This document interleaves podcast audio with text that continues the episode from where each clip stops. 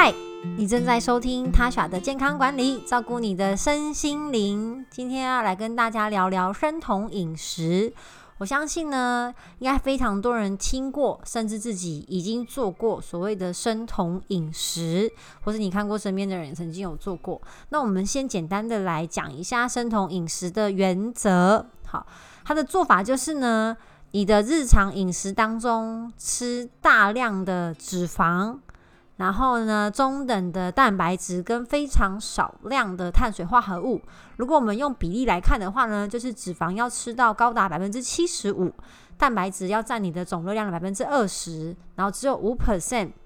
是来自碳水化合物，这其实跟我们日常的饮食习惯非常的不同。因为啊，整个亚洲人啊的饮食习惯，其实大概百分之六十到七十都是碳水化合物，所以等于呢，我们是用一个倒三角的方式来吃这个热量来源。因为我们主要的三大呃热量来源种类的食物就是脂肪、蛋白质跟碳碳水化合物这三种。这样，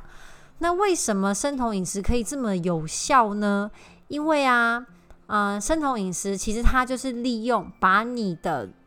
血液里面的葡萄糖分用光，好，就是你的血糖用光，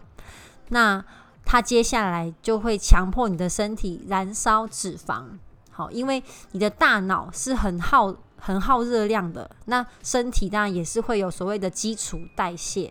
那一般来说，身体使用热量的顺序，第一个呢就是我们的血糖。好，血糖用完之后呢，它进而会使用肝糖。那肝糖也是把葡萄糖暂时储存的一个形式之一。所以一般来说呢，你如果饿肚子的时候，就是假如说中午吃完饭，那晚上可能六七点才下班，那到下午三四点就会是最多人想要吃下午茶的时间喽。那这个时间呢，我们会对食物有所渴望，就是因为呢，你中午早餐、午餐吃进来身体的热量。在血液中游走的葡萄糖，好，到下午三四点，其实差不多就燃烧到一个程度，你身体就会开始燃烧肝糖。那开始燃烧肝糖的时候呢，身体就会发出讯号给你的大脑说：“哦，现在已经开始烧到肝糖喽，所以可以的话，你就吃点食物吧。”但其实你说身体本身有真的需要热量吗？好，其实大部分的人的脂肪储存量都还是够的嘛。可其实身体呢，如果可以的话，好，身体其实他们不会想要一直燃烧脂肪，因为脂肪呢就是身体的安全感，所以它就会释放出饥饿的感受，让你想要去吃东西。好，那这种饮食就是要让你的身体没有血糖可以燃烧，好，肝糖也烧完了，开始强迫它去燃烧脂肪。因为当碳水化合物的摄取量变少啊，啊，在这个时候，你的身体也比较不需要去分泌太多的胰岛素。好，所以生酮饮食的理论是希望让身体少分泌胰岛素，因为因为减少我们的胰岛素分泌的话呢，就可以降低体重。好，我们生我们的我们吃的食物里面呢，所有的食物种类里面都含有。啊，碳水化合物就是所谓的啊葡萄糖，就只有脂肪，脂肪是完全没有我们的葡萄糖含在里面。所以如果你吃高量的脂肪、脂肪含量的饮食，你的葡萄糖摄取相对低，葡萄糖葡萄糖摄取低，胰岛素分泌也会低，就会瘦下来。因为胰岛素的作用啊，其实就是帮我们储存脂肪，好跟把我们的血糖带进细胞去做利用。好，不管是到细胞啊、肌肉，呃，不带带到大脑细胞或是肌肉细胞等等的，就是胰岛素呢，会把我们吃进去的葡萄糖一个一个的迁到每一个细胞里面。好，所以当葡萄糖没有的时候，胰岛素就不用出来啦。好，也比较不会发生所谓的胰岛素阻抗，然后往第二型糖尿病去发展。好，所以生酮饮食对于血糖的控制跟改善的确是有帮助的。好，原理也是很。很符合的。那其实生酮饮食大概是这一百年前、一百年这中间被发展出来的饮食习惯，大概是一九二零年代的呃那个时候。不知道大家有没有看过一部电影叫《罗伦佐的油》，其实就类类似是这个呃原理啦。因为当时胰岛素还没有被开发出来，没有被研发出来，所以糖尿病呢一旦发生，好不管是第一型还是第二型，那那个时候还没有胰岛素。没有人工的胰岛素可以让我们打到身体里面，所以你只要被确诊糖尿病，基本上就是会慢慢的迈向死亡。然后后来就有人想说，那我们先从食疗看能不能改善这个糖尿病的病情。所以就发展出，诶，如果他吃大量的脂肪，他完全不是碳水化合物，诶，就可以控制他的血糖值。好，那等到后来 A 胰岛素发明了之后呢，啊，当然就没有再用这样，临床上就没有再用这样这样子的方式来呃治疗糖尿病的患者。那生酮饮食，罗伦佐的油主要是控制儿童的癫痫，因为它跟大脑也是有很大的呃关系，所以油脂其实会产生，就是高油饮食会产生一个东西叫做酮体。好，那酮体呢就会进到我们的大脑，被当做能量，好，就所谓的热量来被使用。可是糖尿病患者其实对于这种高油脂的饮食要非常非常的小心，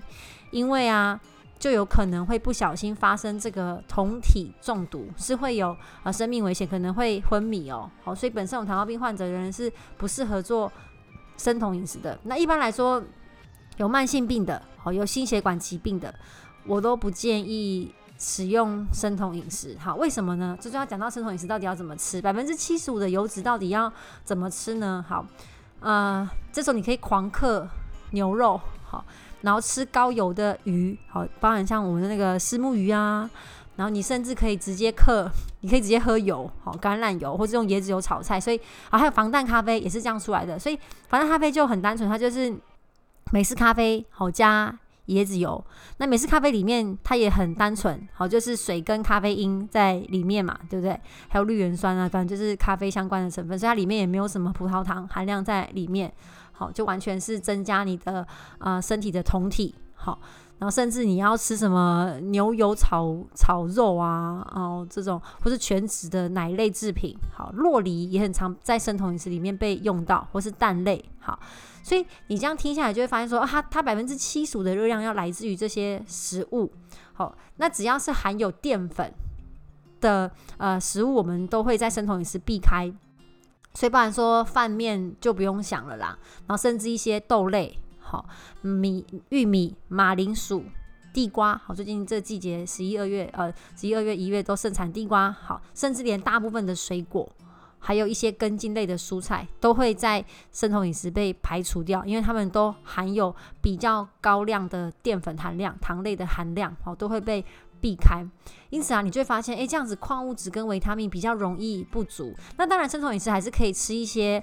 含糖量低的，我我指这个糖是指油字旁的糖哦，糖哦，含糖量低的蔬菜，像是花椰菜啊、高丽菜啊、空心菜啊、菠菜啊这些，呃，它的。呃，它的含糖量是低的，好，可是，一般来说，因为你的热量要吃够，所以如果你吃了高油量的饮食，其实会影响到你的食量。哦，高油饮食会让我们饱足感比较够，所以可能又又没有其他空间可以吃蔬菜。所以生酮饮食啊，并不是一种均衡饮食的方式。好，这样听得很很明显嘛，对不对？那吃生酮饮食的人就比较容易缺乏一些微量矿物质，然后让你比较容易抽筋。好，因为可能钙质的摄取会不够，那也有可能会因为缺乏呃纤维而便秘。可是我这边呃做过生酮饮食的人是表示说，嗯，其实还好像也不会太便秘，因为你高油饮食，好，你的肠道其实也是非常的呃润滑啦。但有些人呢，可能就会出现胃痛哦，因为吃太油，会觉得头晕，好，然后是觉得特别的累，好，甚至那个你的排便哈会有点就是臭味，因为这时候其实你呃纤维吃太少，你的肠道的益生菌会受到影响，好，甚至更严重一点，尿酸会升高，好，甚至有尿结石的状况，好，然后。呃，当然，最更进一步就是担心，甚至发生骨质疏松，或是引起心血管疾病。因为高油饮食，当然可能胆固醇就会跟着呃变高，然后甚至有酮酸哦酮酸累积的危险。所以长期的生酮饮食是呃不建议的。但如果短期用来减重，它是会有效果的。但是大家一定要斟酌自己的身体状况，好，甚至呃在医生的建议之下，再去执行这个呃生酮饮食。可是我个人其实是更推荐有一些更健康的方式，让你健康瘦下来。好，不过如果你对这一块有兴趣，啊，也可以在做完充足的功课，还有了解自己的身体状况之下呢，自己斟酌去做进行。但一定一定要注意健康，因为没有任何的好身材比健康还要重要。好，所以这是我今天的分享。如果你觉得实用喜欢的话呢，请帮我分享给你身边的亲朋好友，也欢迎到我的 IG T A S H A 啊 T A S H A。底线 L O 来跟我互动。那我现在也有一个 Facebook 专业，就叫做 Tasha 健康管理。那我们就下次见喽，拜拜。